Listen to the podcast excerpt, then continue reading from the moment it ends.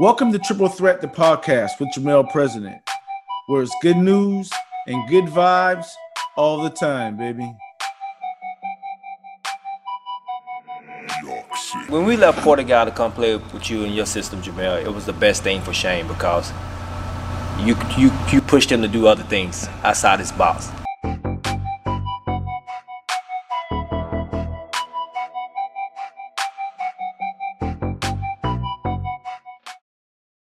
You can follow us on Facebook and Instagram at Jamel President and on Twitter at President Jamel. Make sure to subscribe to this podcast as I'll be bringing you a new interview every month. Hey, what's up, guys? Coming up next, we got Coach Ben Betts. Uh, Coach Ben Betts, uh, coach uh, at the College of Charleston a couple of years when I was there, and then um, led off to a couple of different colleges across the country. Um, ended up head coaching at South Carolina State. Um, did a stint with Oklahoma, Blake Griffin, um, things of that nature. But what I got out of the interview was how important coaches and teachers are. Great interview about life lessons learned through Coach Betts, Coach Betts travel. Um, so without further ado, let's just uh, let's get into the interview.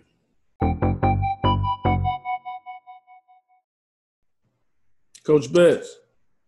Jamel President, what's up, my man? that guy. What's up, man? man? How you doing? Man, I'm, I'm trying to make it trying to make it to Tuesday, man. That's it. I hear you, man. I hear you. That's I hear it, you. Man. That's it, man. How you doing?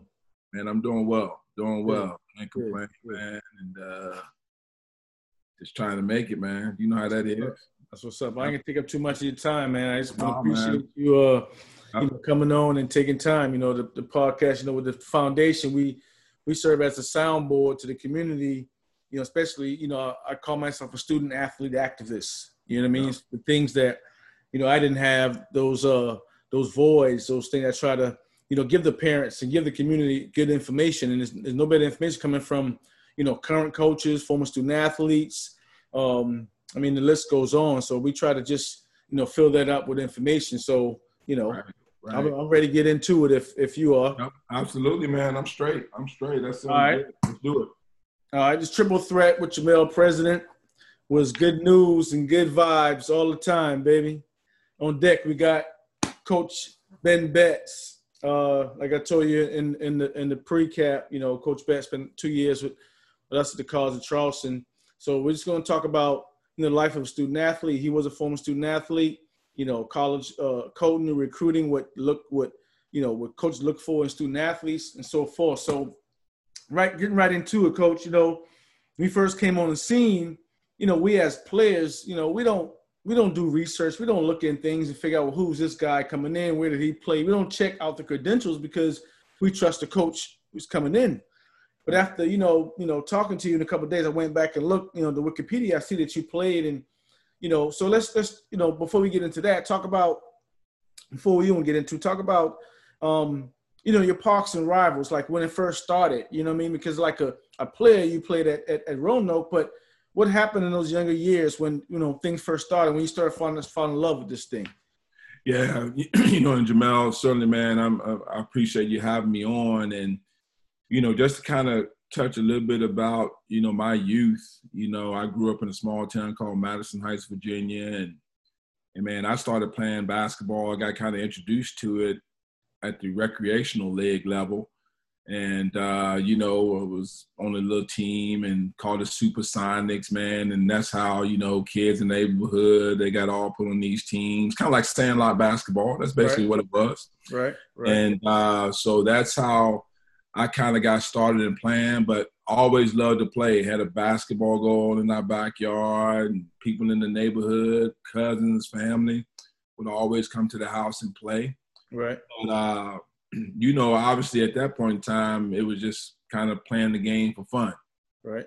And, uh, you know, but I continued on with it through junior high school and on into high school.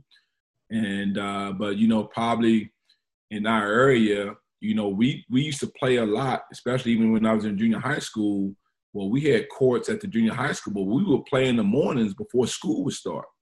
You mean like uh, pickup games? Yeah, just for kids. Yeah, we would play in the mornings, and man, that's how we would get our runs. And obviously, we'll play there on the weekends and stuff like that. But you know, that was just kind of the thing. And right. uh, but also, you know, our nearest town or city was called Lynchburg, Virginia, and then we would play against a lot of guys, a lot of different high schools and maybe college players. We would play at the parks. And, uh, you know, we had Peaksview Park. We would play over there every Sunday, every Sunday, man. We would just get in the car, go over there and play and spend all day over there playing in the park. We had Miller, we had Miller Park. That was another park there in town that we played because rarely did we play, you know, at our high school because our high school the school I attended was called Amherst County High School, but you know, it just wasn't a lot of runs in the gym per se. Right. So right. we had to go places and play.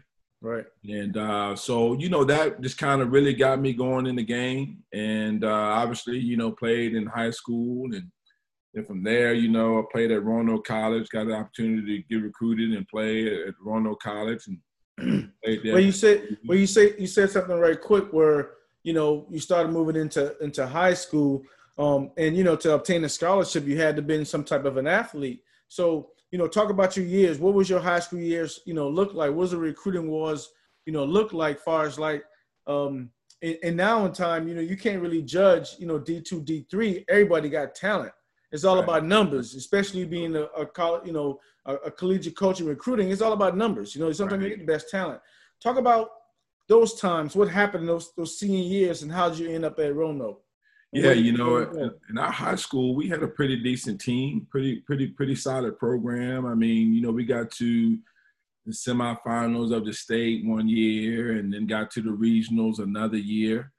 Um, but you know, the thing that kind of with our, our program, which we had some really good players to come through our, our high school and play and go on to play to college, and some didn't, but you know, man, it was, uh, you know, like in most places, man, it was always some older guys that kind of put you under their wing.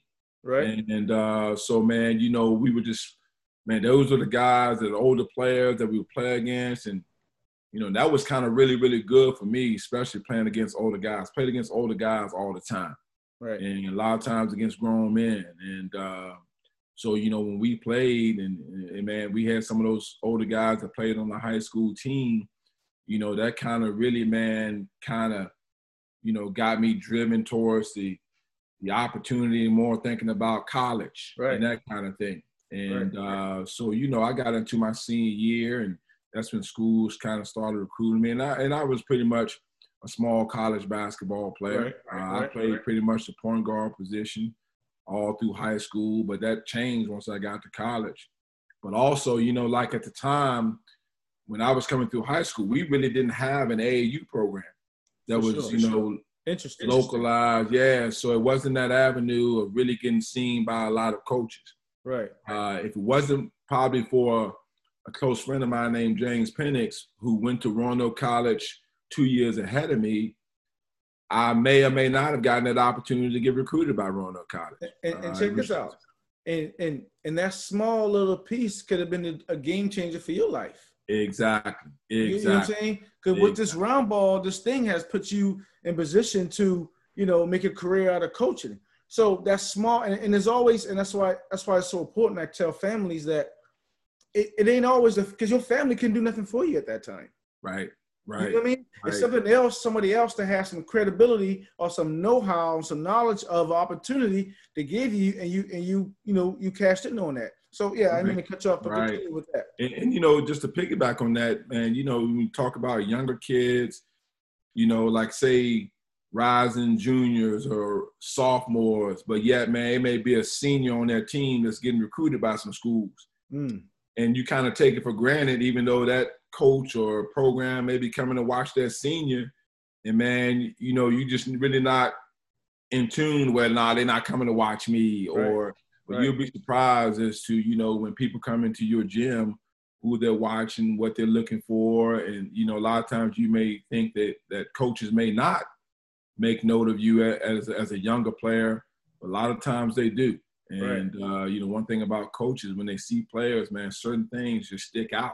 Lock in. Whether you're young, whether you're old, and so you know those things are important. So you know when I man got the opportunity to go to college, you know, after I kind of went through the recruiting process, I kind of knew where I wanted to go.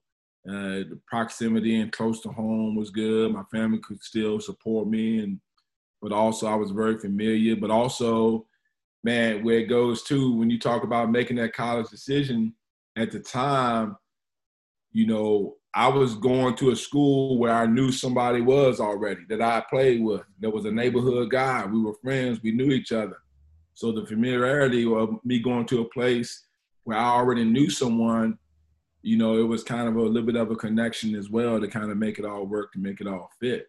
But uh and, and let me piggyback off that for for the listeners, and we talk about talk about the bag of rice per se, coach, right?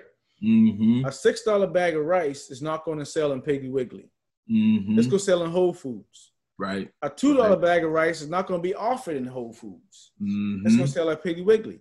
Right. So whatever value you you are as a player, you, that's where you got to take your talent. You can't take if you a two dollar, you know, if you two, if you value that two dollars, and you can't be trying to get into Division One school. Right, right, right. If you if you six dollar bag of rice, then you shouldn't be wasting your time with D three schools. Right. But here's a, here's a, here's a, here's a switch part of that.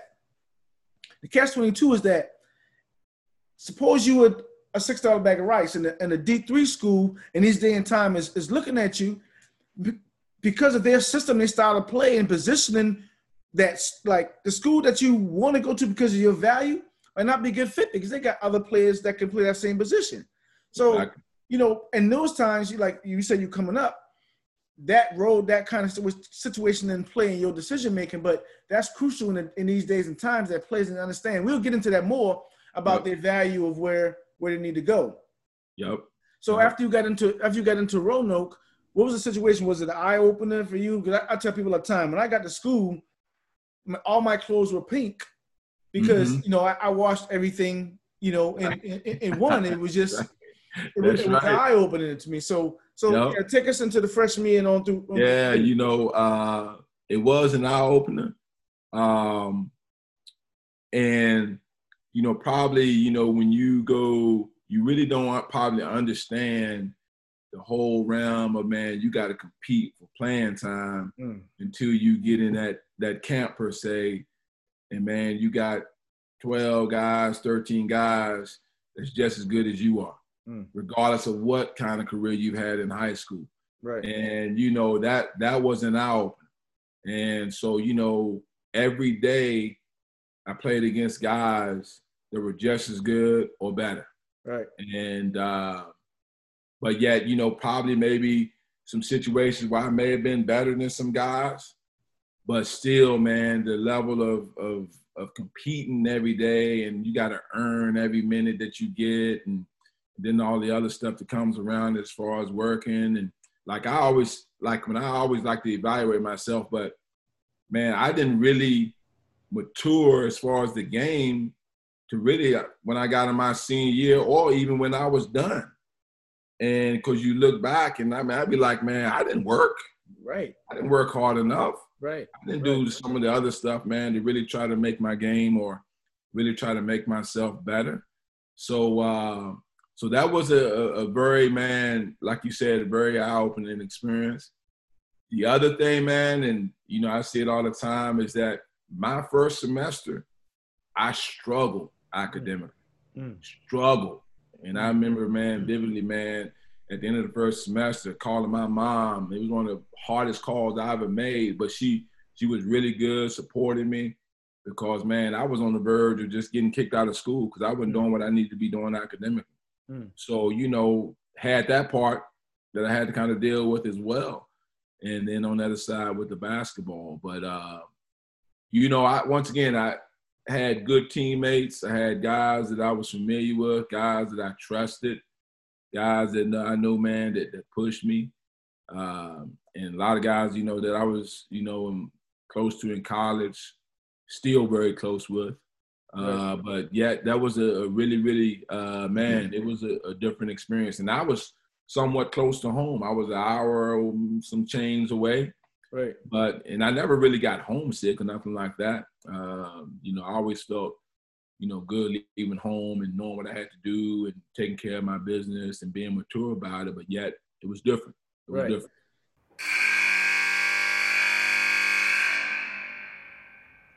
In today's timeout message, we got Stacy Harris.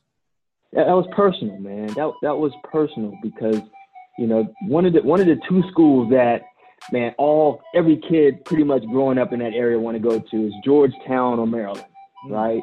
I mean, those are the two powerhouses, man. And you, you, had players who you always looked up to, you know, Walt, Walt the Wizard, um, Patrick. Ewing, those great teams at Georgetown. Wow. And so man, just to get an opportunity like that to play them on that kind of stage, um, man, I tell you, I, I it, it, it, it, was it was something that you a kid only dreams about.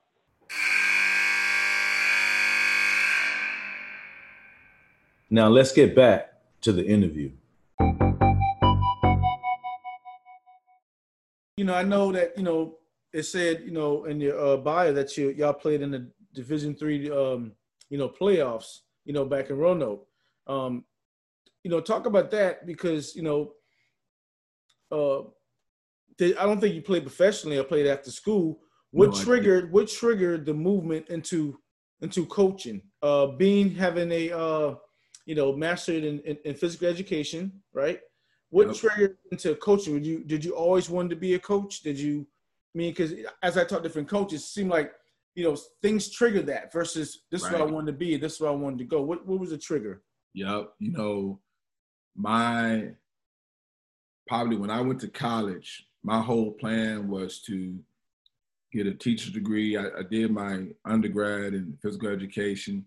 So my plan was my mom was a school teacher, school teacher for years, taught so many kids in the neighborhood and man, so but yet, you know, so early on, through my stages of you know getting into high school and going to college, the education side was extremely important.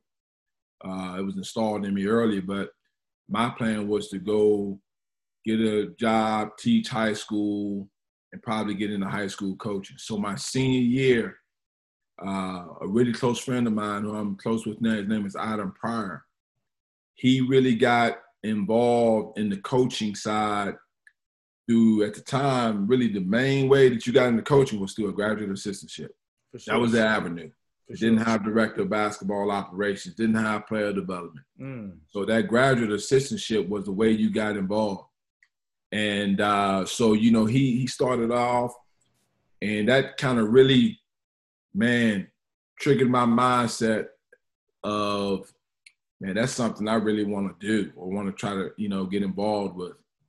But also, you know, the academics was important enough to me too. Once I got a feel about the graduate assistantship, I knew that was an avenue for me to continue my education and get a graduate degree. Mm-hmm. And but yet, still the whole concept of getting into coaching.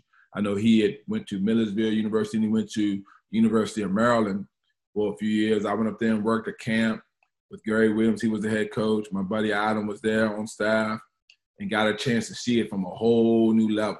Right. Um, you're talking about an ACC school and how it kind of operates, but but got a chance to work camp, and so that kind of even piqued my interest more.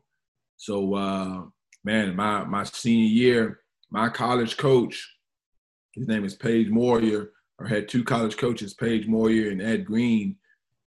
Coach Moir was close with uh, he had he had worked at another school with someone who was an assistant at South Carolina State.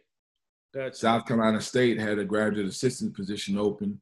Coach Cy Alexander, who was the first coach I worked for, and that's how I got into the, the coaching mm-hmm. for the graduate assistantship. And you said something crucial that I want all the, you know, potential, you know, college coaches and high school players and, you know, that's thinking about this profession. One key word you say was avenue. And mm-hmm. the number you said Long Avenue was one. You know what I mean? Talk about the avenues for education. What's the difference? Because I heard you mention graduate assistant, skill development. What are the other avenues that they can be considered that that wasn't there when when you started? That could be much more, you know, much more optional for for for interest. Yeah, you know, like for now, a lot of times it's for guys. So like, you know, now even as graduate managers, uh, you know, those kind of opportunities are definitely open there. So now, like some of the other positions, which some which are sometimes on most staffs, in most cases, are non-coaching positions, mm. but yet you're involved with the staff. So you have mm. graduate assistant, you have a director of basketball operations, you have mm. player development coaches. Um, you know, so there's different titles now, which can be entry level positions to get involved, you know, and to get on a staff. And then after that, you, you just got to kind of work your way up and that kind of thing. So, you know, working camps and all those kind of things.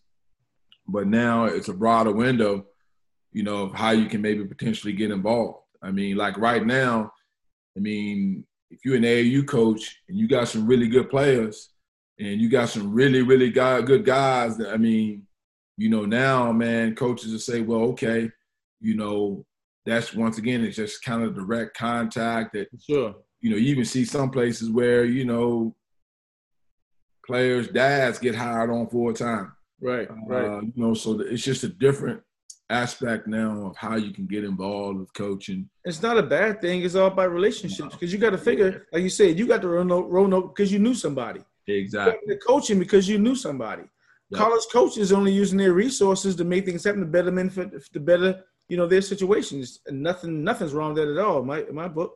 You know, you like a, it's like a business, a businessman having, you know, uniting with the community, you know, relations right. to make their business better. That's right. That's right. Our um, profession, you know, without a doubt, it, it's a, it's a heavy relationship business. Uh, you know, and it's and that's the thing about it that you know, even in our profession, it's amazing how it can kind of go full circle. Right. Uh, man, where, you know, like, for example, me and a guy named Coach Jon Coffman had worked together at Charleston for mm. years, mm. Uh, years and years ago. Mm. But now it just goes full circle where, man, I've been in the profession for a while. He's been in it. He has a job at IPFW. And man, mm. I'm fortunate enough to go work mm. for him for a year. So mm. it's just amazing how those things kind of, man, you know, you got to make sure you treat people right, right, uh, that you do things the right way. And yet, like you, you know, you mentioned about the relationship, continue to build those relationships and to, you know, keep those relationships that you formed years and years ago, uh, keeping that contact, etc. Sure. those kind of things. For sure. So let's segue into the next topics where, you know, I mean, you've been in the coaching over 30 years, you know what I mean? Um, let's go down the list and talk about, you know,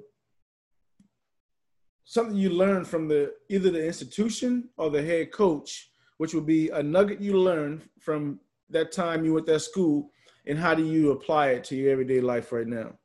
Uh, you can start yeah. with South Carolina State. Yep. So South Carolina State, I work for a guy named Coach Cy Alexander, and he's retired right now. But you know, he was someone who was really passionate about the game, passionate about the players, but he always wanted to connect with the players in the sense that he he met with players all the time, mm. met with them all a lot of individual meetings, and uh, you know just really had that connection where he really man just went way beyond just the time he needed to, but just to make sure and take the extra time to meet with the players.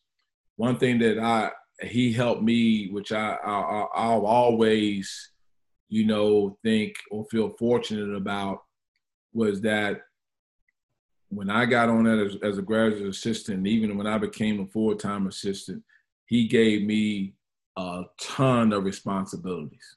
Mm. And you know, sometimes guys be thinking, man, why is all this thrown on me? Or man, mm. I can't do all this. But it helped me tremendously. And even now, uh, helped me tremendously then because I got a chance to touch on pretty much everything that went on in the program mm. from, you know, team travel, to, from helping to put together a budget, from academics, from skill development, even getting in the weight room. So, study hall. Mm. Got a chance to do all those things. And that really prepared me mm. uh, so that, you know, because what happens sometimes, you know, even as a player, if I want to kind of put this in a player's kind of uh, analogy, man, if you're a player and you can only do one thing, uh, you know, you, your value won't be as good as a player that can be extremely versatile and do a variety of things. Mm.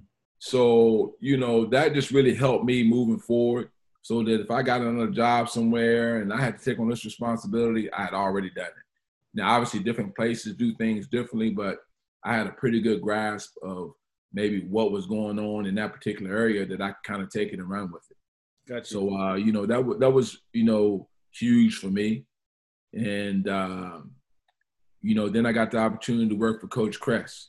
Right. And, and uh, I'll be honest, that's probably where I learned the most uh, about obviously the X's and O's, uh, just about the coaching side, uh, man, and, and and then just about to the defensive philosophy.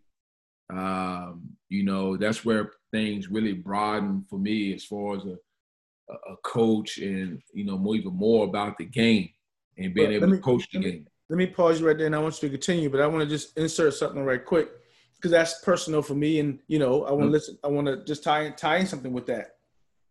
You know, and I tell people all the time about the preparation. You know about we being places at seven thirteen and seven twenty seven. Has times for that. So, so talk. You know, you you mentioned something briefly that I want to relate and tie in together. When you said when you first got to college and everybody was just as good, and you had to kind of figure it out. Mm-hmm. And taking myself in the Coach Kresse system, man, that was the toughest mental time in my life where the system, the plays, the hey. everything brought down to a T. Like you had to fake basketball. There's no more playing it at itself. So that's why I want to, you know, talk about, you know, take take the audience, you know, a little back into those into those those video days and just where not players were just y'all coaches and, and some of the things where he would say where you know where you know like we haven't heard before but it, it the, the meaning behind was possible where initially you probably know where it's coming from but you understood right. from that can you take us yeah you- yeah absolutely i mean you know so one of the things with with coach kresse the details are extremely important. And, and, you know this as well as anybody, where in a particular play, it wasn't just go over here and set the screen, the timing mm, about when the right. ball came across the floor, mm. the timing when that guard dribbled two dribbles to the lane line. Mm. And then, you know, that's when you started your cut. It was so integral about the details and about the time and and about how everything kind of just had to work. And that was crucial. Um, that, you know, so much time was spent on that as far as when it came to the execution of plays. And but yet, you know, when that execution was on point, right. oh man, it, it was it was it was special. It right. was special. You know, when you ran a JU right or JU left, and that guy is flat wide open under the basket. You know what I'm saying? Right. And everybody had to work together in that play to make it happen. Right. But the details were extremely important. Uh, you know, so as a as a coaching staff, which probably many people don't realize, as individual coaches, rarely were we in our offices. And you know this, wow. Mel, man. We had that video room. Right, right. And that's where we met as a staff from eight in the morning to the time we had practice. Mm. And so one thing about Coach Kresse and how everything was run that we would sit in that video room the entire day. As you mentioned, we may break for lunch, and he may say, "Come back." We may break at twelve, and let's be back at twelve forty-six. it wasn't twelve forty-five. For the coaches, be for the coaches. So that that same thing you mentioned about the time, it was the same thing. Uh, it wasn't wasn't a minute wasted per se. So but we would go over everything within the program and man, you know, it wasn't like typically you you in your office, you're making phone calls, you're making recruiting calls.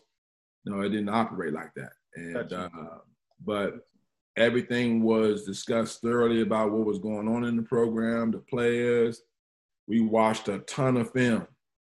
You know, that video room had one table, had about six or seven chairs around it, and then you had a big screen TV that sat in the middle of the floor. And man, we would sit there and we would watch film. We would watch film on us. We would watch film on our opponents. But and then that same room, you know, this was utilized for scouting reports. Right. right. So to this day, man, we had to fit everybody in that room, all 15 players. We lined them chairs up. We put everything on the board. It was a chalkboard, wasn't a dry erase board, Mhm. and we went on down the line. right. And right. uh, but yet, you know, the, the details was extremely important. Uh, you know, even as coaches, we met a lot on the floor. So while you guys were obviously in class, you know, in wow. and practice gym, well, we would go down on that floor and we would go through all of our plays. We would go through As how we would coaches? even as coaches. You know, one through five, five coaches, man, you play a certain position. And man, we're going through those plays and we're talking about it. And we're talking about the angle on the screen. We're talking about the time of the making the And You're talking about the personnel that goes along with those plays. Yeah, absolutely. Absolutely.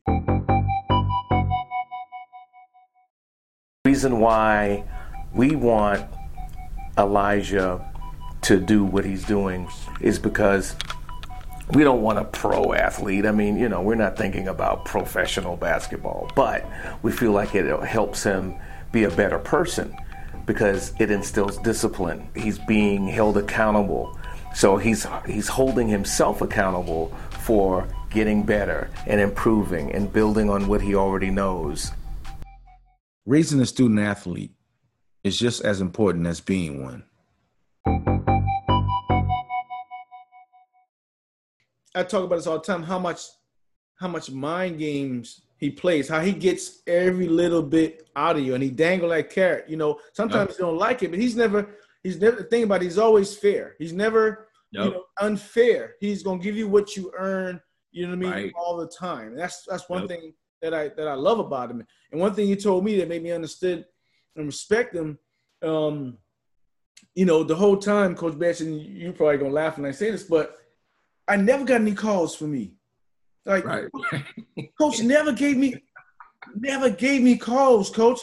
We would right. Right. pregame, and you would see Russell Wright, Jacksonville. You would never, I would never see C for Jamel. Right. Nothing. You know what? And you know, we we talked about it, and I said, Coach, you know, you you never gave. You know, he's like, well, Jamel, I knew you would get yours. Mm-hmm. I knew you would get yours. Right. I didn't have to. He said I didn't have to depend on you offensively. You were my defensive stopper, and he said I knew Right. that I I could depend on you because I had to buck the system. Right. Right. There's no right. way I had to buck the system, and you Nope. know that's what I learned from him. Like instead of reading people and and and imagine things how people think about you, just do what you do. Exactly. Exactly. you You, you, Mel, you're so right about that. And that's what happens, I think, a lot of times nowadays with guys, they they they they get so they try to fight the system. They try to fight it instead of man, take who you are and plug it into the system and allow the system or use the system to work for you. Right. And uh, you know, that was the thing too that you you you're right because and here's where like you know when you talk about a fairness thing across the board everybody had to earn it well you know there there was no quote unquote scout team. So man when we played somebody right. you know how that thing was. Man those first five guys had to go against it and then those other guys had to go against it. So everybody had to know the opponent's stuff. Right. uh, so man, if we had sets that the opponent ran, everybody knew it. But also, you know, on the flip side of that, that was a, a, a, a one of the ways in which, man, defensively, how we could just be so strong on teams, not only just knowing their stuff, For sure. but you know, I think one thing about I, I would say this, and you correct me if I'm wrong. That system taught guys a lot about the game, both from the mental aspect of it and also playing. Um, and where I, I think that you know, like it, I don't know if I want to use the word force, but it forced you to think the game. And once you figured out thinking the game, and then just going out there and play. It was so easy. Man, Yeah, And, exactly. You know, what Shake told me, Shake came there, bets. First day, you know, Shake put a put a put the ball on the floor. Boop, cause the ball- Yep. They come put the ball on the floor. He's like, what? Wait, he can understand it, right? He's Right. like, dude, come and do say, how you get open so much? Why? I said, you know what, bro? Like anywhere in life, set Mhm. the pick. Right. Right. Set the pick. If I Right. set the pick, I'm gonna draw two to me. I mean, I'm gonna draw Right. two to you when I set the pick. 'Cause My man gonna help, and your man gonna follow. That's right. Ball That's is right. always faster than the person. Mm-hmm. Set the pick. You're gonna be open. Either the second pass or the first, the second pass off off of, off of, um, off a pick. You're gonna be open because that swing coming. He can't convert that quickly. Exactly. Exactly. And that was Coach Kresse, the sacrifice in life. Like, give it up. You know what I mean? Right. Like, Right. create something for somebody else, knowing that you're gonna get yours too. Exactly. You know? Exactly. Yep. We, Yeah. we can talk all day about Coach Kresse. Uh, Yeah. let's, Yeah. let's let's go to um the VCU because I, Yep. uh, uh, Jeff Capel, the dad, recruited me when he was at AT and T. Yep. but I, I didn't go there coming out of Fork Union. But I, you know, I, I, I still, still, you know, keep in contact with everyone again. But just tell, about VCU. Yeah, yeah. You know, got a chance to work for Coach Capel that first year. It was his first year at VCU um, as the head coach. He had been there uh, a couple years as an assistant. And uh, it was funny. I was on a Zoom call last night, and we were just talking about some some of the coaches I worked for. And man, that was just a phenomenal experience because I worked for him at VCU, and then I worked for him again at the University of Oklahoma after I left South Carolina State as the head coach. Right. But man, you know, you talk about at the time he was a young coach, and man, his I always thought, man, he just had a unique way of getting through and connecting to players. Um, you know, one, you know, he he just really had, man, a special way of man, just really, really like connecting with guys, communicating with them, but also, man, getting them to really maximize their potential and be the best that they could be. Um, but also now, you know, even as a player, and this is even the case when he got to Oklahoma and even when he was at at VCU, man, that he could still play the game. So I tell people all the time, man, it'd be nothing like, you know, you in practice and some dudes just ain't running a drill right. He jumps in there, and man, he's one of the best players on the floor. Wow. Uh, you know, and that, yeah, yeah, exactly. So, you know, he had a great mind, has a great mind for for you know the offensive side and teaching guys, and then also defensively. Um, but you know, man, he could not only just coach and teach the game, but man, he'd also get in there and interact. Right. So that's a whole different angle. When you're a player, it's one thing to be, you know, taking instruction from a coach as a coach. right. Now, when your coach is out there playing, you know, that just adds a whole different perspective to it. Sure. And uh, so, you know, I learned one of things from him. I learned, man, about about how you treat your players, how you handle your players, uh, how you connect with your players. Uh, and man, he just, you know, really, really created an environment, man, where guys would come through the office all the time, man. They love getting there and spending time with him, and you know, just truly a player's coach. And you know, Right. obviously, he played and been through a lot of the recruiting stuff, but played at the highest level. You know, and he played at Duke, and uh, so man, I learned a, a, a ton from him as well. And uh, but So- you know, great person, man. You know, just just just man, just, The dad, the dad is awesome. Usually, you come from a good family, you're gonna you're gonna be. yeah, too. yep, yep, yep. But coach, going into um going to Carolina State, you you know it's your first year head coaching, and I want to ask you, you know, as assistant coach at College Charleston, we be you know we became buddies. We talk and you know, but is do head coaches gotta have a different relationship with their players than the assistant coaches does? Because you don't want to show favoritism, and, and because then you you can't get the best out of players when you do that. But at the same time, you still want to have a good relationship with them Yep, what I did when I was coaching, what I do is at the end of practice, sometimes I would line all my players up, right? hmm And I say, hey, Joe, you're lacking on defense, but you can shoot the ball real well. Hey, Rob, hey, rebound, you, you can be a great rebounder, but you have no effort.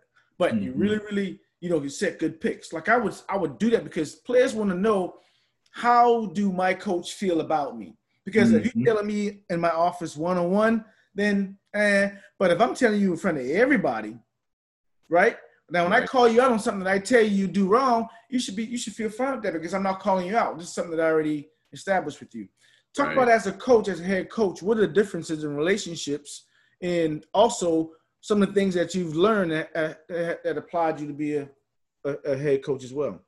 Yeah, you know that, and that is important. That as even as a head coach, and even as an assistant, but in particular as a head coach, I wanted to make sure one that I treated everybody fairly. That's, that's very, very important to me.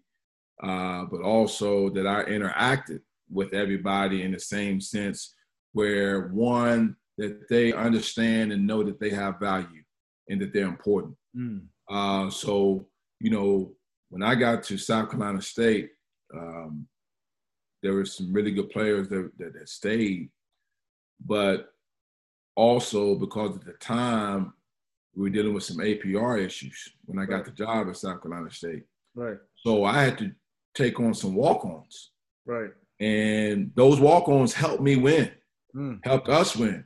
Mm, Uh, so they were really, really valuable. But from one, from the on down the line, it was important. That's just the way I am and how I feel about it. But everybody's important. Everybody has a purpose. Everybody has value.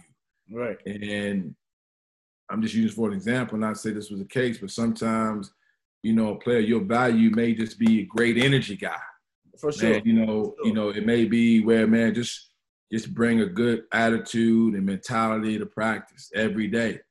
Uh, you know, other guys, you know, once again they had their roles, but you know, it's interesting that you said that because I know in what you just stated, you were very clear about what guys could do, but also you're very clear about what guys can't do. Balance. And I think players nowadays need to know clearly what they do well, but also let them know what they don't do well. Right. And what I try to do, whether it's in individual meetings or in front of the team or with the team, is man, deal in facts. For sure. You know, let's be straight up. For sure. Um, you know, I'm going to always let you know where you stand. Uh, if you got any questions, I'm I'm more than happy to sit down and discuss it with you, because you know that's the thing with players. I think they operate better when they know the truth. Open line of communication. Uh, yeah, absolutely, absolutely. So that you know, I also I think that helps them focus Right. on the things that that maybe they can kind of not have a whole lot of stuff floating around in their head. They know clearly, uh, okay, I'm good at this. I'm not good at this. This is what I need to get better at. These are my strengths, and and then you know, helping them to show how they can bring that to the program or be utilized in the system. I think that's part of the coaching part. You know what I mean? and and I think you know I- I'll go back to you know we were coaching like when I would come you know and talk to you I didn't really I wasn't coming to you to come cheat the game and be like coach tell me what's going on or hey coach what I mm-hmm. got I didn't that wasn't our conversation our conversation was just totally based on some just having a conversation Right. that made me feel comfortable I took the stress off of me so next day in practice like man that's off of me I'm I'm, I'm good because Right, I felt right. and I trusted you and I felt like honest, honestly speaking, I felt like if I was doing anything wrong or in danger, you would have told me in confident. That's what I, just as a person, hey, look, this these things you need to do, bro. You're not, and so those we never had this conversation. So I just felt like it was in me internally that I need to just figure it out for myself. Mhm. You Mhm. told me that without telling me anything. Right. Right. Comfort Right. and support that players. If I don't have nobody to talk to reach out to, I got to do this myself. This this ain't absolutely. Man, Mel, you are right on it there, man, because, you know, even as assistant coaches and, you know, I know like I work for different ho- different head coaches and some were more player oriented, some weren't, you know, but as an assistant, man, it's it's our jobs and even my role now is I got to figure out how to develop relationships, you know, with the players and and really really get to know them and you know like now it's just and obviously I take this for an example, man. Back then, it wasn't a whole lot of cell phones. It wasn't a whole lot of texting. You had to man get face to face with a guy. Exactly. You know, exactly. so man, those conversations, you know, sometimes I'm not saying that was the case between you and I or anybody. It was just a lot different.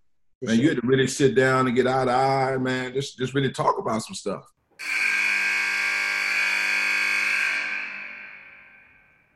In today's time out message, we got JP Pearson.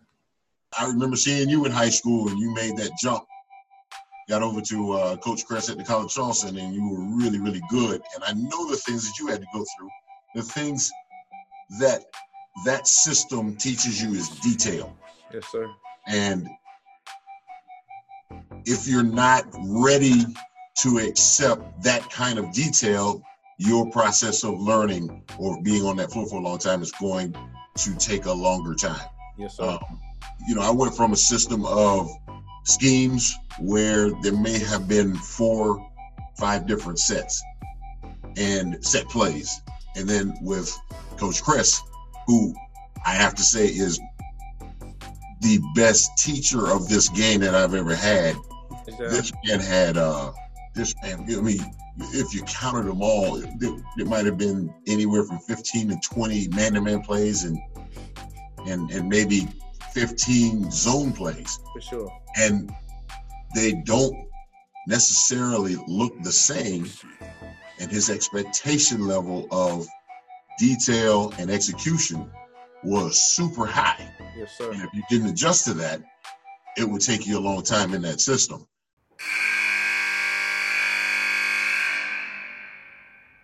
Now let's get back to the interview. And that was probably good. But you know, it was just a different level of communicating then, you know. And uh, because everything was either done on a meeting or, you know, man, you know how it is. You come to Coach Kresse's office and No, you, know, you know why I'm laughing though? You know I'm laughing? what's that? on me. I was dating that girl at South Carolina State, Mhm. and we came back from what what tournament we came in. Coach didn't play me that much.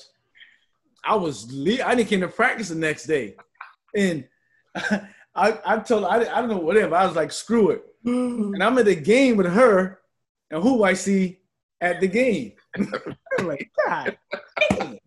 but that's just one of them things. Like you know, like and I'm pretty. It's, it's made it's made of stories that across the country, man. Like, how do you deal with situations like that? And that's that's what players do. They they just tap out. Like Right, right, right, right. that wasn't a good move for me. That wasn't a mature move. You know, Right. I'm, I'm I'm I'm as a player at the, at the school. I'm obligated to do things I need to do, regardless of how the coach. I got to do my job. Right. I, I didn't show up to work Yep. in Right. my feelings, which is not the Mhm. right thing to do. You know. Right, right. I know. Let's uh let's talk about the um. You talk about Oklahoma. Let's talk about the Tennessee State. Tennessee State and uh, IPFW. What are the things you learned from there? Yep. Uh, you know, at, at Tennessee State, I worked for a guy named Travis Williams, who I'd known a little bit in the profession and known him well over the years. And so when I got there, man, had a chance. You know, they had a really good player now who actually plays for the Houston Rockets named Rob Covington. Oh yeah. And uh, so, but Rob got drafted after he left Tennessee State by Houston, went to the Sixers, then got traded to Minneapolis, and uh, now back to Houston. But um, you know that was a good experience too because uh, I was in transition between Oklahoma and Tennessee State, and uh, man, just getting the opportunity to, to go back and work for another HBCU in a different league, really, really good league, a lot of good players, a lot of good coaches. But that was a really, really good experience as well. Those two years there, and then left there and went and worked for Coach Coffman, who's doing a really, I mean, doing a heck of a job up there at IPFW. And uh, man, you know, there they had just come off of a year in which they had, uh, you know, right there where they needed to be to possibly get to the tournament. But that was a great experience and work for him and you know, Coach Coffman. Uh, you know, it's it's interesting because you know he is a very detail oriented guy as well when it comes to you know how everything being run and all that stuff. So that was another great experience. And uh, I enjoy working for Coach Coffman, and we certainly stay in contact. But man, you know, he's uh, and he was there, and he really helped build that thing there at IPFW. Right. And uh, obviously, when the head coach left, he got the job there, and uh, and obviously they they just moved into a different league, the Horizon, Right. out of the Summit League. But man, he's going to be extremely successful there. So, you know, you talk about the different levels of school from South Carolina States to Oklahoma to VCUs. I mean, that's that's different levels of competition. There's different levels of budgeting, different level of athletes, different levels of a bunch of different things, right? Compare compare the level to for the audience, the level of one, the student the student athletes, the, the interest level, the athletes from the compared to a bigger school to a smaller school, and then the support. Like, you know I mean? Budget wise, yeah, yeah, bigger school got bigger budgets, but is that school as supportive as the schools with, with lesser budgets? Talk about that in comparison with all those different experiences you have and, and, and shed some light on that.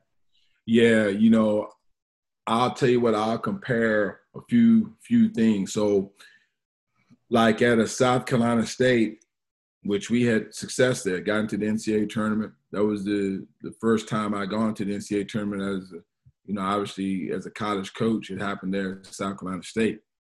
Um, but you know, yet you know, South Carolina State, the resources uh, to operate just aren't the same as opposed to like an Oklahoma when you talk about a Power Five institution and where you have more resources for your team, for your team travel, for you know, you're talking about charter flights and all that, all that good stuff. But you know, yet now the athlete consistently in talent level at Oklahoma is, is higher. Mm-hmm. Okay. Mm-hmm. Uh, but yet, you know, like at a uh, South Carolina State, you know, it kind of pretty caps off. But your your top four to five guys may be really really good, and it might be a drop off a little bit as far as the talent level on your team. Uh, but compare like you guys, that team, those teams we had at Charleston. I mean, I'm just being real honest that a lot of you guys could have played at a lot of places. Right. Right. And but that team and that program, you know, night in, night out, could compete with a lot of teams and a lot of programs. For sure. Uh, so you know, when you talk about now the College of Charleston, and then maybe a VCU at that time, you know, like you may look at it now and may say, well, VCU may be the bigger or better program. Where at the time, man, the College of Charleston, you talk about support and people getting into our games and playing in that atmosphere and winning. Well, you know, that was on a pretty high level. For sure. Uh, you know, with one team, we finished what ranked 16th in the country. Yep. One Yep. year, Yep. and um, you know, then talking about one year we went undefeated. That was that same year, I think. we you know, in the conference, 28 and Southern 3 Conference. season. Yep. That's right. That's right. So you know, it was, you know, a different Yes, I level. of lost 12 games. I lost 12 games my whole career. I think Right. like Right. And I never That's lost a-. I never lost a conference a conference when we went into postseason. Never lost a postseason game. Wow. Never lost a postseason conference championship. Wow, wow. And You know? that's that's something really nowadays, man, unheard of. When you talk about winning on that level and as a player being a part of that and winning like that. So, Right. you know, it, it's different things that, you know, obviously, you know, to set programs apart. Um, you know, like for example, one of the reasons like that kind of intrigued me or which I felt to go from being a head coach to being an assistant at Oklahoma. Uh, not only I was going to work for a coach that I, I really enjoyed working for, but going to Oklahoma, I felt like le- legitimately had a chance to win a national championship. Wow. And I can't say that would have been would have been the case Right. at other places. And that's not knocking them by no means, nothing like that. But when you talk Right. about going to a place where you realistically have a chance to win a national Wow. championship, Wow. then you know it, it kind of when you look at it from that perspective, you know it kind of puts a different light on things Right. as far as what kind of opportunities you want to have. So, coach, in closing, we got a couple more topics, and um, right now the current one right now is the pandemic, and you know this this virus that hit us real real crazy, and um, you know, we use basketball as a as a point of uh, a release, to getting rid of stress, and you know just dealing with a lot of things. How how are you dealing with? Because we was out of basketball for a while now, and you know, I mean, to a point where it's like, you know, it was stressful not being able to you know, see your see your clients, see be able to play, just just be in the gym. How how did that affect you and in um how you dealt with the whole time this past year? You know, uh, it was really, really odd as a coach, especially when we got finished with our season. You know, usually, typically for a coach, the next thing, as far as in your routine, man, you go from you get done with the season, you take a couple of weeks off, you go to spring break, and all of a sudden you're back with your guys. Mm-hmm. You're back to spring workouts. You're back to postseason workouts. You kind of, you know, getting geared up to move on into the summer. Well, none of that happened. So, you know, when the pandemic struck, you know, man, you're at home and you don't have access to your players. You can't work them out. You know, you can't get in the gym with them. None of that was happening. Mm-hmm. And uh, so, you know, that was really, really strange. Uh, for me personally, as a coach, I love being in the gym. For sure. So uh, I like being in the gym with the guys, like being in the gym. I just feel that's a place where man, I want to be. But obviously, not having that uh, created a huge kind of gap in my day-to-day routine, and obviously spent a lot of time just at the house, kind of being in isolation and that kind of thing, and being away from, you know, even when you go into work and that kind of thing, just kind of strictly being in the office. Um, you know, I think like right now, you know, obviously programs are kind of working their way, you know, obviously back into practices and that kind of thing, where it's still just kind of odd. Right. Uh, right. Because of just, you have to, you can't, you want to be positive, but there's just the chance that, man, all of a sudden, someone tests positive Mm. and you don't know what's ahead in the next few weeks with your team. Right. Um, and now, probably more than ever, you have to plan for right now Mm. while you know you got your guys because you don't know what's going to be down the road with this thing. Right. So you right. don't know how it's going to affect your team. Right. You know whether it's going to affect one guy, whether it's going to affect your entire team. So you have to kind of really be thinking, you know, a lot of times coaches when you know, when we plan or when we think about stuff, we kind of have stuff in sequence as you go down the line where, man, the first two weeks, I want to have this. By this date, I want to have this in. I want our team to kind of look, have this type of look. Whereas, not that per se you got to just really rush and throw everything on your team right now, but you just have to kind of look at it a little bit differently.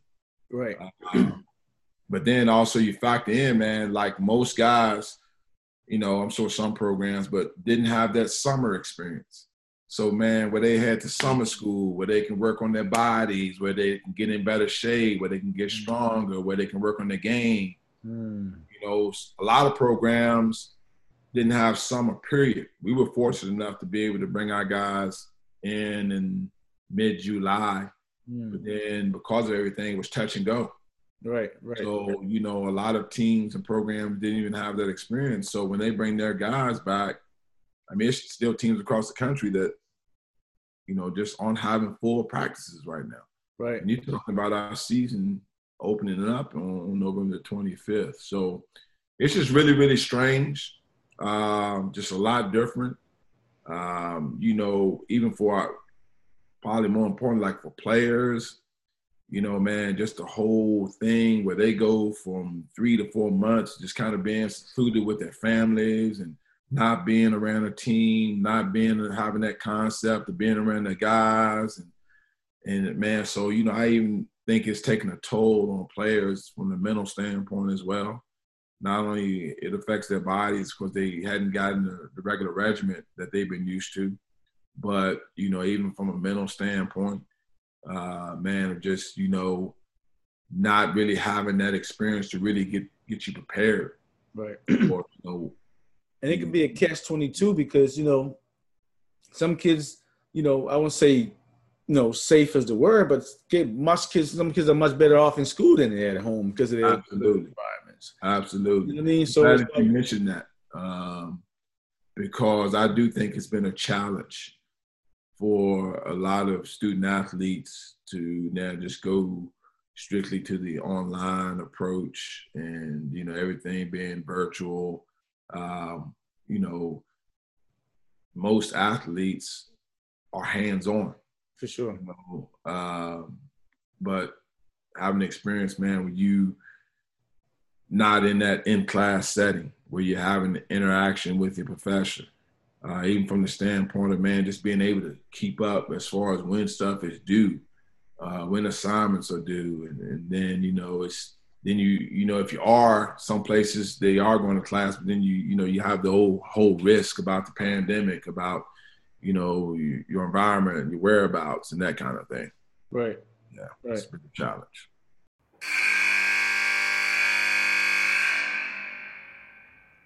In our timeout session today, we got Reverend Dallas H. Wilson. and he said, he said, you came here from New York and you have all these stories. Let me see you do something about it. Mm. Let me see you make the stories have some life. Mm. And I said, well, what would you see us doing that would cause you to believe that what we're saying is the truth? He said, well, we have a lot of murders in our community, and I'd like to see something that would change murders in our community.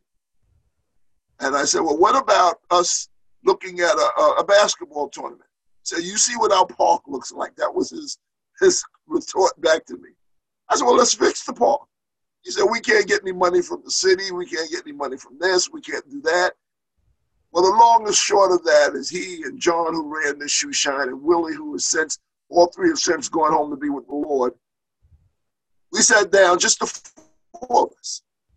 And we talked about a plan that I had to, and we put it on paper.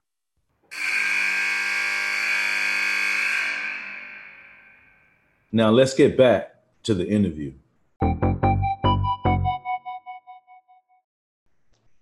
so you know overall coaching philosophy um being that you've you know been in the business for 30 years and dealing with so much different schools so much different coaches and you pick different things from different coaches to apply what's your overall philosophy in two part answer?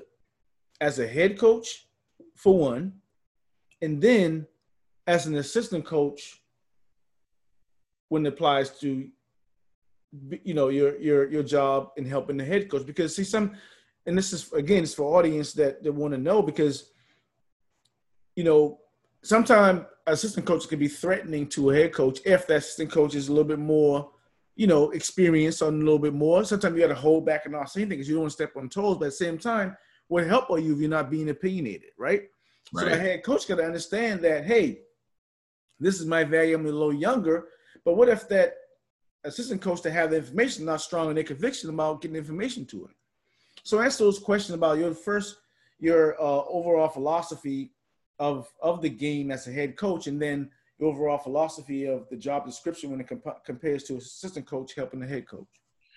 Yeah, you know, as a head coach, one, I had to really, or I felt like, um, I don't want to use the words. Well, yeah, I'll I'll use it in a sense where, as a head coach, I was the CEO per se of the program. Right. So that meant a lot of things had to kind of maybe fall on my plate as far as the final decision. Correct. Uh, but yet, I've always been big on getting input from people around me, coaches, even players. Right. Um, so that part, I had an understanding that still a lot of the decision making or the final decision making was going to be on my part. But yet, I felt it was important for me to listen uh, to people around me, the people that we were working together with, assistant coaches, players, administrators, everybody involved, uh, to get input or to get feedback. Now, as far as I've always felt this, and this goes on both sides as an assistant and as a head coach. I've always felt one of my main purposes as a coach, if not the main purpose, is to serve.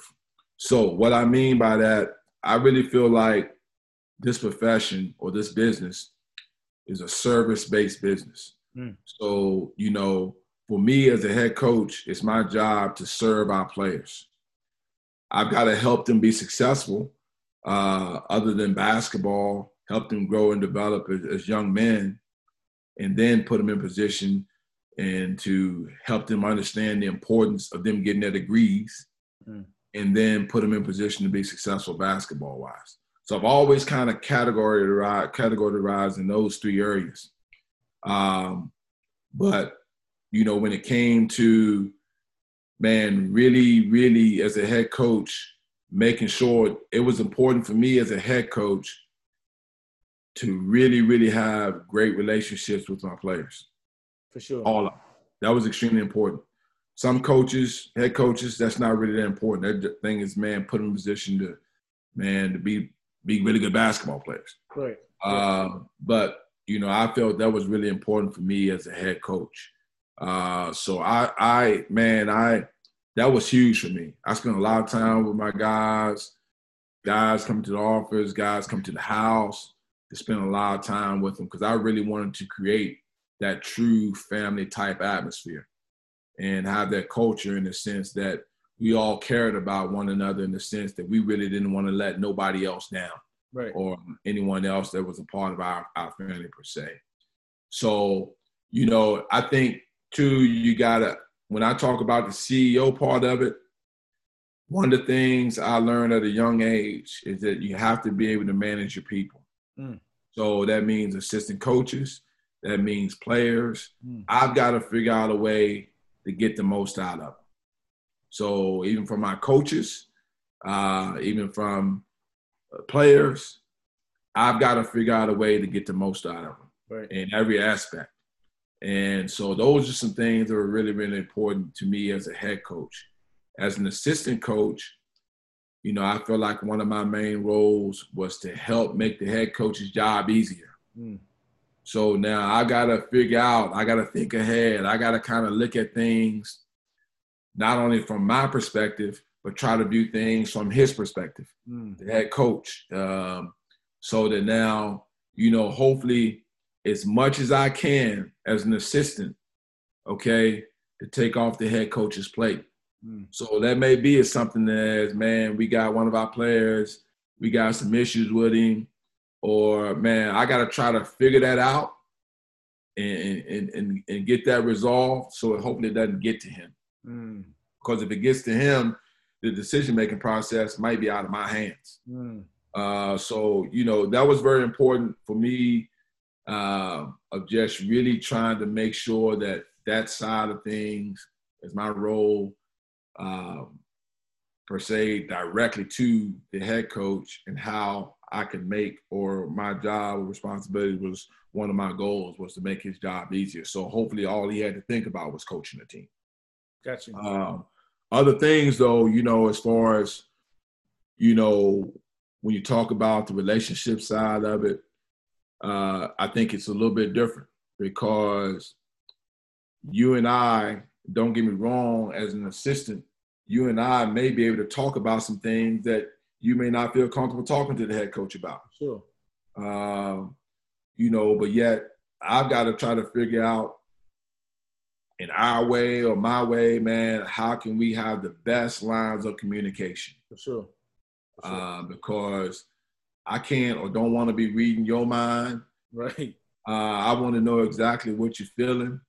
So for me, not only do I look at it from the coach's eyes, the head coach's eyes, so a lot of times now, even as an assistant coach, and I've been a head coach, but now I really try to look at it from the player's perspective. Hmm. Now that doesn't mean I'm thinking like a player, hmm. Hmm. but a lot of times you you may have said something just a second ago in our conversations. Man, you just wanted to. You felt good about being heard, being listened to, right, and and knowing that you can communicate, right. So that part to me, as far as on that level, is very, very integral and is very, very important. Because in order for us to communicate on the level that we need to, uh, man, I got to have an understanding about who you are. You got to have an understanding about who I am. But more importantly, I got to understand about who you are. Right. And and and that part is, man, will determine how you and I will communicate. Now, I may communicate with a different player in a different way. For sure. Or maybe the same way. For sure. So that part, and then, you know, once I got past that, you know, it's about then the day to day stuff, man. About, you know, coaching, motivating, teaching, uh, you know, as far as, man, learning the game and all that, you know, just helping understand the importance of going to class, academics, you know, yet kindness and things that help you grow, uh, role model, however you want to look at it, uh, because I think that's important too. For sure. Uh, man, that you know, when our players look at me, they look at someone who serves as an example of someone that's doing it the right way and has their best interests at heart. For sure. Uh, so those are some some some things that you know when you look at roles and responsibilities and philosophy as an assistant as opposed to a head coach. But I've always believed this, man, my purpose in, you know, coaching is, man, to help guys grow and to serve and, and to serve our players. Players, serving the players is, is probably the number one responsibility for me. and talking about players, um, in recruiting, being an assistant coach, you got to recruit and you got to look at players. What interests you from players would be like, you know what? I like this player because they do X, Y, Z. And what turns you away? What's some characteristics that are good and some characteristics that are bad that players need to because they think they got 25 points a game and they're six seven. That is is just all good. And it's, Right. it's it's not. It's all about attitude. Talk about some things that you can identify. You know, like just like out being around the game so long. You walk into a gym, you can tell a player by the way Right. he walk, by the way he carries his bag, just by anything else. So talk about some good and bad things that you identify that you'd be like, you know what, you know, a kid might have a bad game, but that's a good kid. Or Yeah. this kid that had 25, but you know what? Not a good fit. What are what are some of those things so Right. the audience can know? Right. You know, some of the things on the on the positive that I really try to uh, look for. You know, one is a player a player's feel for the game. I always just like to use the phrase knowing how to play. Mm. Um, where man, you know, some guys are just so players you see where man, all they know is get the ball in their hands and try to drive and score or try to go score. You know, how or what are they doing to help their teammates be better players? Or can they play without the ball in their hands? Or, you know, can they go set a screen like you said, know how to make their read off the screen, whether I'm open to pop back or or, or guys that just play unselfishly. Um, you know, so those are some things that, you know, I look for. But then when it comes to skill stuff, you know, it depends on the position. But when you're talking about perimeter guys, some of the basics, dribbling, passing, shooting. Mhm. Um, you know, can they do those three things? Uh, you know, maybe are they elite at one or two of those three things um, at the at the time? And then the two things probably that I look at the most after that is how hard a guy plays Mhm. and body language. Mhm. And man, if that can be good or bad, sometimes it can be a deal breaker Right. Mhm. because if you man are maybe talented but you don't play hard uh man that that sometimes can can be man a, a big time struggle for guys when they get into college because the game is played at a different level and if you got bad body language that tells me that you're probably selfish uh that that maybe man you just really kind of into yourself uh, you know, you're not really concerned about giving positive energy to your team or cheering somebody else on. Uh, so those are some things that probably would be turnoffs to me. Uh, obviously, you know, there are certain things, you know, obviously on the defensive side, You know, if a guy can defend, um, but you know, sometimes you know if you can do certain things well enough, still that that may, you know, coaches may see some things on the defensive side and say, well, okay, we can we can we can help with that, you know. Right. Um, but and then also versatility, guys that can play multiple positions. And that's where kind of the game, you see the game, that's where the game is now. right now, right? You know, there's there's very few, and that, you know, you can say, yeah, most teams have a center, but the game, man, is going to posi- positionless basketball. Right. So when guys are so caught up in playing a certain position nowadays, man, that's that's not the mentality to have. Right. You got to be Um, able to pass. You got to be able to go from a yeah. triple threat, no pun intended, from a triple threat position and be able to read, react. But I want That's to touch base on what you said earlier about the education of the game. In as a college coach, I tell my players all the time, if you're up two points and you're shooting two shots, it's 10 team fouls, and you pull a three pointer, it's not a good look. Right. That's that's that's not a good look.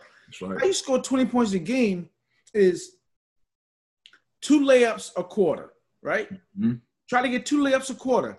Mm-hmm. That's 16 points in a full quarter game. Mm-hmm. Now, how do I get 20? 17 fouls and 10 team fouls. I'm driving. I make my four points from the line. I do that without sweating. Right. That covers. That covers you. You playing the passing lanes and defense to get to get the ball. High Mhm. percentage shots, right? Yep. And then Yep. thinking about the game. Right. Like Right. that's the education when you talk about what coaches come to see. Yep. I'm talking about body language. Everybody, if you if you got a jersey on you in that game, you sit on the bench. Everybody their mama know you want to put want to put the ball through the hole. Right. Right. We know that. Yep. So if you turn the ball over, if you miss a shot, what's the point of going being erratic? Right. Right. Like the next right. play is starting. That's like right. nobody wants to see that. You you you you want to let everybody know that you upset. You must have shot. Everybody in the gym know you upset. Right. Hell, we upset for you. Sloan needs to That's get right. That's right. with all that. Right. Right. That's right. So like those, right. that, and you hit on those points what those players need to hear hear Yeah. from, you know hear from someone like yourself. Yep, yep, absolutely, man. It's you got to be able to go on to the next play because, the, and that's the thing when, you know, when if guys don't understand that at an early age or w- before they get to college, man, they're gonna have a hard time uh, because now the environment's gonna change, and now you know you're gonna have guys that man that have it figured out they said, man, well, okay, man, he he he a mental wreck. Yeah, you you gonna cause more problems Yeah. to the team. Yeah. Now the coach got to deal. That's like a, a kid in class. You just Mhm. look in the class. This teacher has got to deal with you versus teaching her class. Right. You're a total Right. distraction. No coaches want to deal with that. That's right. He made a name for himself as a star for the College of Charleston basketball teams in the mid to late 90s. And now, Jermel President is doing what he can to make sure that the Charleston area kids have a chance to succeed on the court and in life. So I want to, you know, give some of that back to the community as well. Um, after college and after playing professionally, uh, I started the Day Foundation just to, to be that wealth of knowledge to the kids in the community and, and parents as well. College of Charleston Hall of Famer Jermel President said he saw a need for this while he was in school. So he founded the nonprofit Day Foundation. And its philosophy for success is based on what he calls his oatmeal recipe. Let's go and finish together. Basically teaches the game of basketball focusing on skills development, nutrition, and education. Not only SAT, ACT type stuff, but education for parents in how to navigate through the different levels of athletics. In closing, you know, the oatmeal recipe is what the Day Foundation has designed, and you know, the NBA great Rick Barry, who I played for in the USBL, is you know has you know co-signed my um oatmeal recipe. And the oatmeal recipe is skill development. We talked about Yep. education and nutrition. Talk about those three things and how they're important in- your daily life. And we start with we start with skill development. Yep. Yep. You know, the skill development is uh, extremely important. I'm very passionate about player development. and I mean, cut you off, but let me make sure I, I left something out. When I talk about skill development, oatmeal recipe, I'm talking about skill development from a basketball standpoint and from a life standpoint because you got to be skilled in what you do. So I just want to add that caveat in there. I'm talking about skill development from both sides. Yep. And you know, one of the things about the skill development, I tell guys all the time, especially young guys, the sooner you do it, the better off you're going to be. Is that you develop a regimen so that man, you have a daily schedule that you know mm. that you are setting aside for just everything that you're doing. Mm. Uh, not only just your basketball, but man, if you're in high school and you know you got to set aside two hours a day outside of school to hit your books, put that in your schedule. Mm. If you know basketball wise, you want to try to go in the mornings before you get to school for an hour and a half, and then you want to go in the evenings for another two hours, put that in your schedule. Mm. If you know that you want to do some weight training or some conditioning or something on the on that side of it, man, put that in your schedule. You so all that does, yeah, exactly. So you can look at your day-to-day deal and it simplifies it. Mm. Okay. It simplifies it in the sense that you know I've got to do this at this particular time. I got to do this at that particular time. And it just helps you manage your time and everything that you're doing. But from the even the basketball side of it, you got to know, just like anything else, man, if you really want to get better at this game, you got to spend extra time on it. Mm. And you got to spend extra time really working in the right way uh, as far as developing your game. So, you know, like even like now, you know, guys in college, you know, I'll, I'll give you an example. And I just, because I was fortunate enough to be around him. Uh, and that's Blake Griffin when he was at the University of Oklahoma. Right.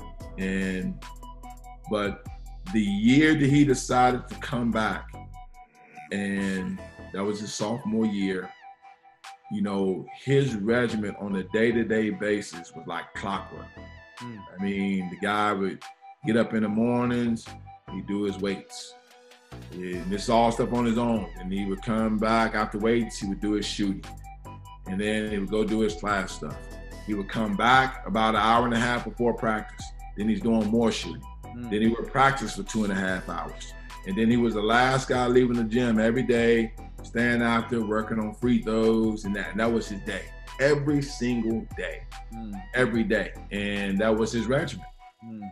And you know, so guys have to understand that that they they they got to have that somewhere uh, in their day to day deal, so they can know and help them give some balance and some some stuff that's kind of mapped out, so they'll have a plan as far as what they're working on, uh, what they're working for. So the skill development is is huge. Uh, man, getting in the gym. I'm always trying to find new ways to get guys better. Um, I believe in a couple things. You know, getting the proper amount of reps on something that you want to get better at, but also, you know, in the skill development side of it, it's got to be stuff that you do and you got to know and understand how it can be translated to the game. Right. Okay, so man, don't you can't go out and I'm just using this for example. You can't go out there and work on James Harden's moves and man, you know, you ain't gonna be able to do James Harden moves right. with your team. That's a fast I mean, break. That's a fast break move. It. That's it. Exactly. Exactly. Exactly. So you got to be able to do stuff that's gonna translate to the game and and still a lot of the stuff, man, comes back to the basic fundamentals, being really, really good at ball handling, being, being a really, really good passer, being able to shoot, having good feet, you know, and, and stuff like that. So, you know, that's got to translate. And then, you know, obviously always looking at, at, at things to, or different ways to teach stuff, or different ways to kind of get more things involved in the skill development side of it. And, but you know, even you know, video, just you go down the line, just right, different right. ways, different things to, to help that player get better.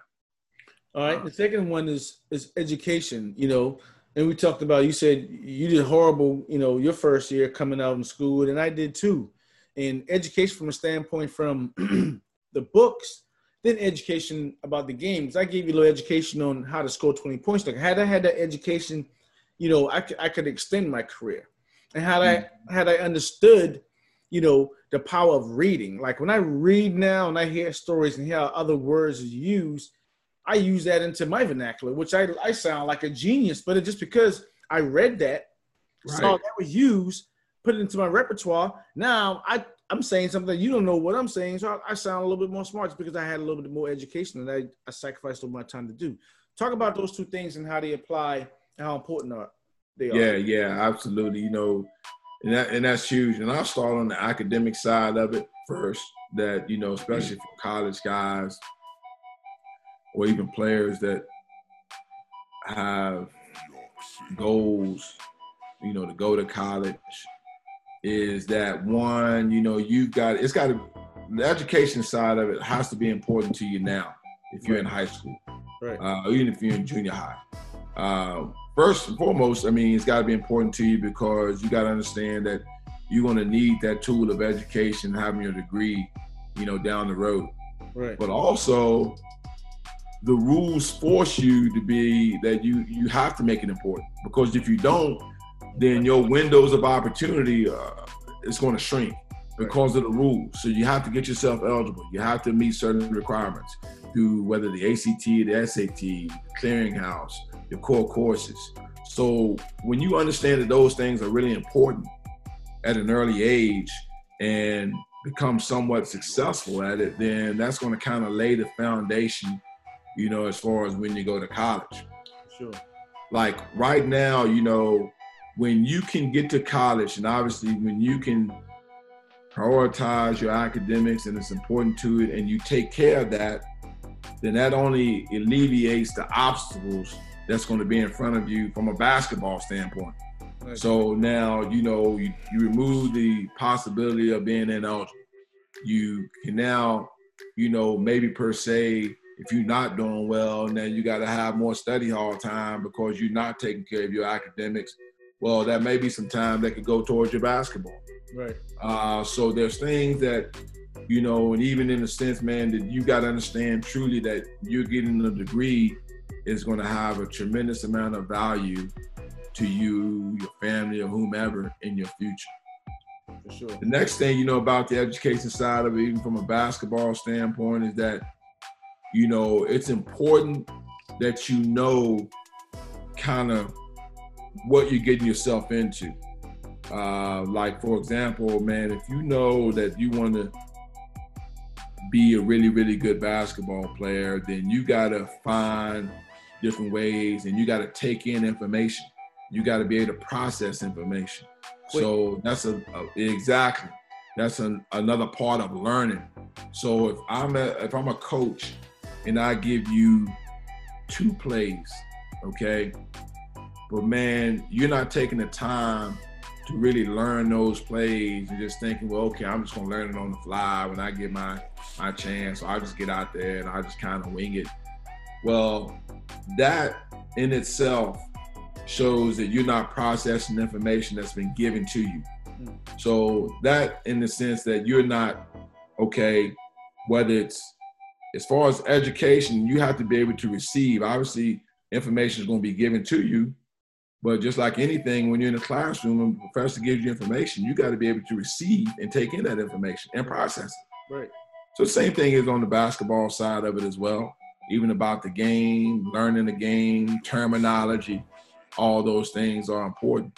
And then you know, oh, go ahead. I'm sorry. You made a good point about terminology and figure it out. And I want to make this analogy with like setting a screen, right? Mm-hmm. You got curls, straight to the ball, flares, and all three of those those those screens is is designed at a certain time. Right. You can't use a, a wrench and the s- screwdriver's screw. Right. So you as a as a as a worker compared to a basketball player got to understand the plays, understand the tools that go with those plays, understand what type of tools needed for that type of play. Right.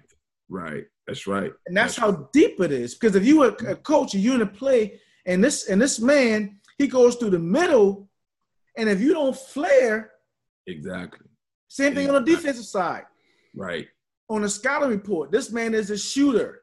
The scouting players say he's a shooter. If you go under, you coming out Right. the game. That's right. That's right. That's right. And right. even if you even That- if you go over the top, if you know to go over the top, if you don't get that arm to hedge and push out and go to the top correctly, you're not going to Mhm. play. right.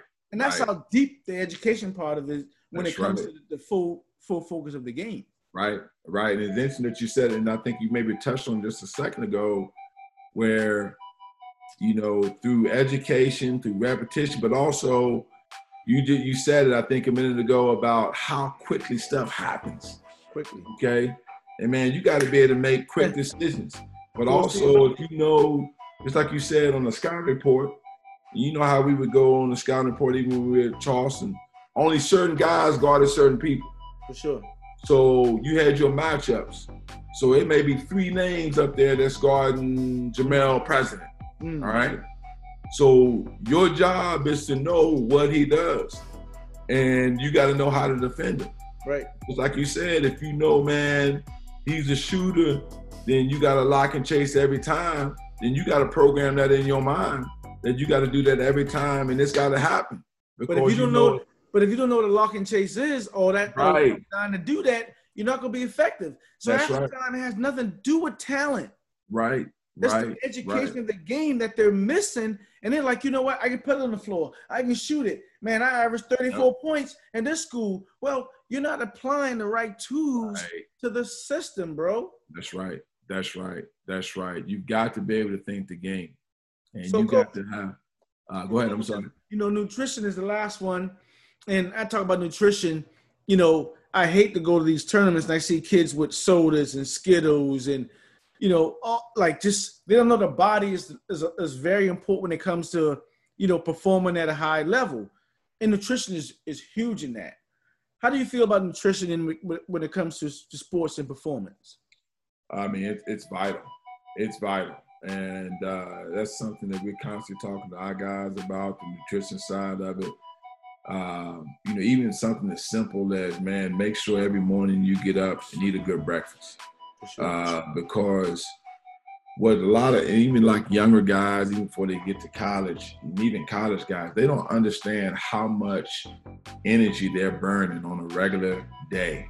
Just getting up, going to class, you got weights, you got conditioning, you got practice.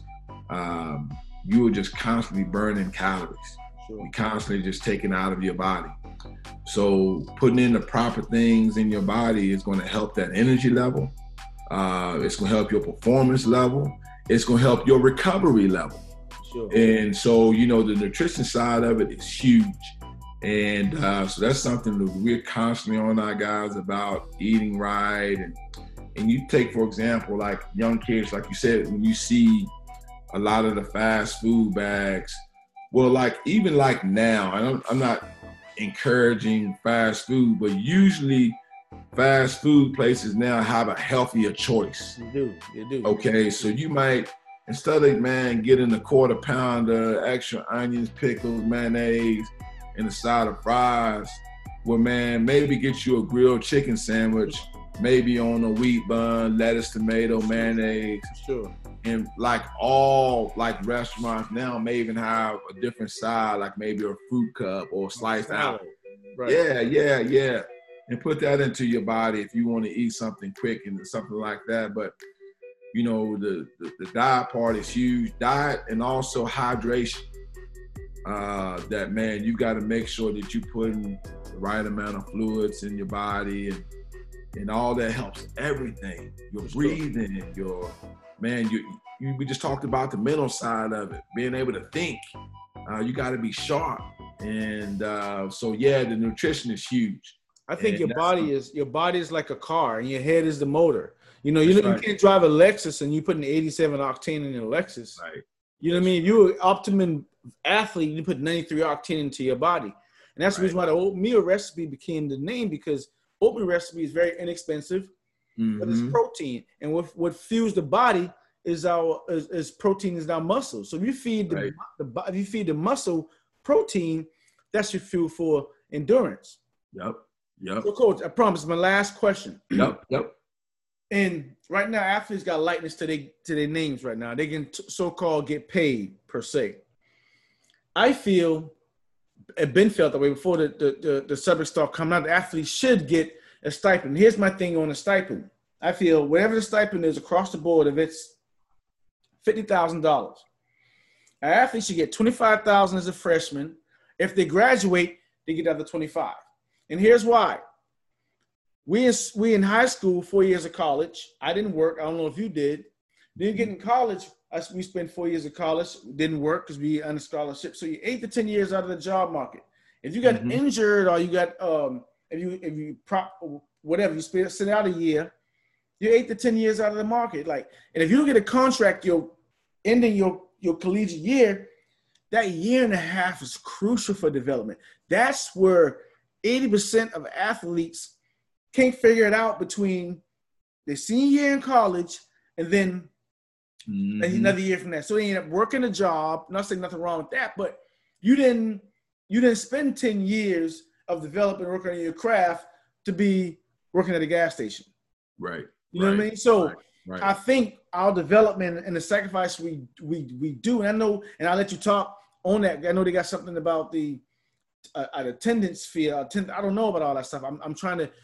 Yep. Marcus Woods was telling me about that. So talk about that and and and, and give some audience some education on what's going on now and and and some backstory behind all that. And then Yeah, you know, uh, obviously, from the working standpoint, athletes can work while they're on scholarship. Uh, that changed recently. uh, but they can only get a certain amount of dollars. It, it's like a cap on the amount that you can get. Um, but the thing that most schools have gone to now is what is called the cost of attendance. That's what I meant. Yeah. And uh, so, yeah, so now that could range. That could be $500 a year. It could be $3,500 a year.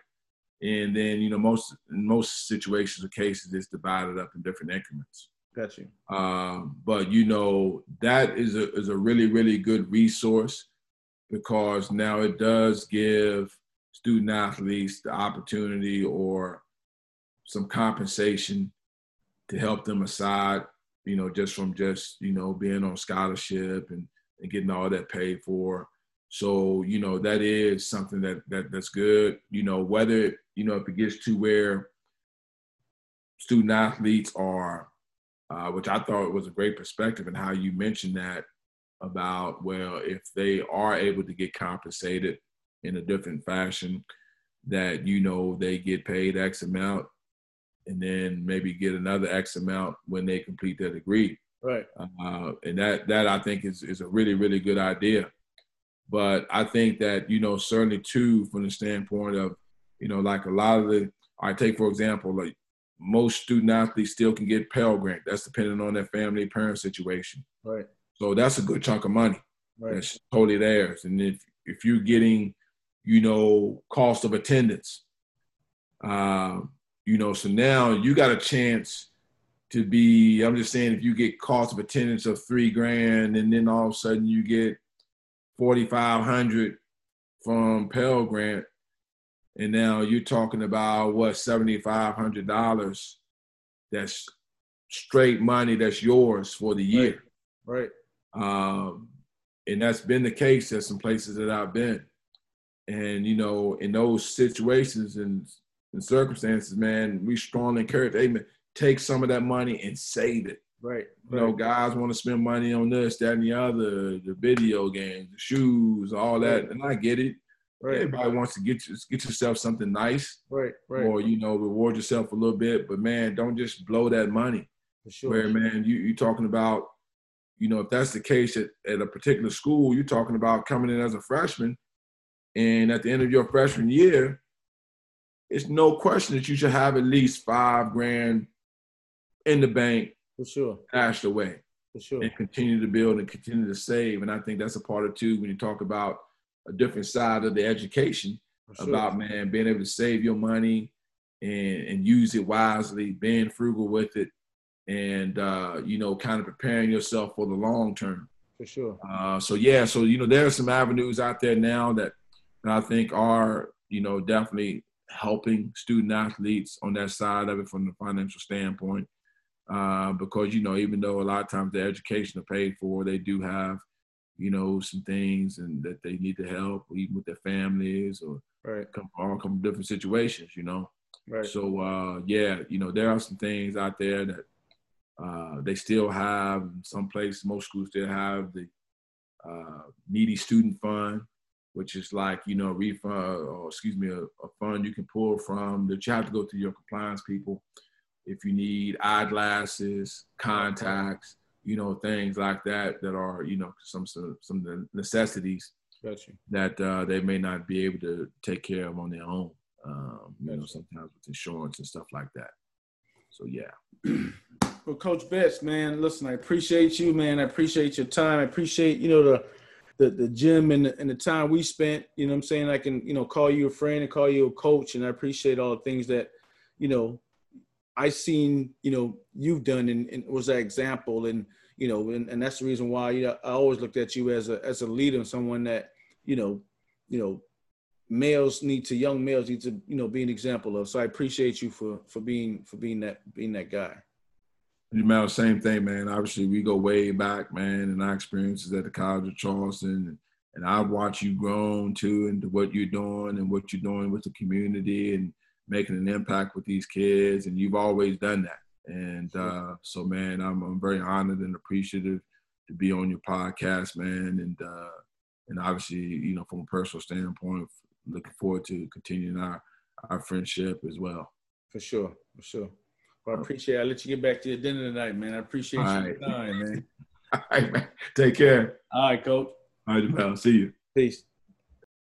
So there it goes, guys. Another one in the books. Um, again, it was a great interview, and uh, from from hearing what Coach Betts is saying, you know, it's all about who you know, um, your relationships, things you do, um, you know, coming up through whatever career you're pursuing.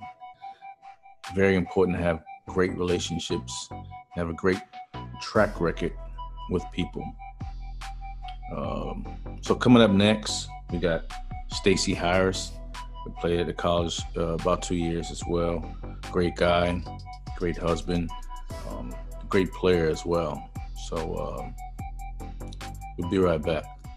What Jermel is doing with the Day Foundation and the approach he's taking to help develop young athletes first of all, getting them prepared from the academic standpoint, which, as you know as well as I do, Bobby, that's the most important element to try to get them to eat healthy, to be able to train properly, to get the proper education, and then hopefully for those who are talented enough to have a chance to move on to perhaps even get a free education by going off to college. But I love what Jermel is doing. It's a wonderful program. Hopefully, more people in the community will get behind it, and, and some of the businesses involved as well to help sponsor this program because these are the kind of things that every community needs.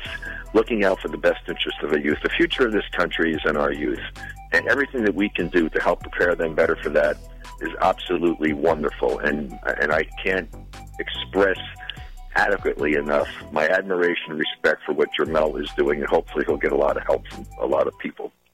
You can follow us on Facebook and Instagram at Jermel President and on Twitter at President Jermel.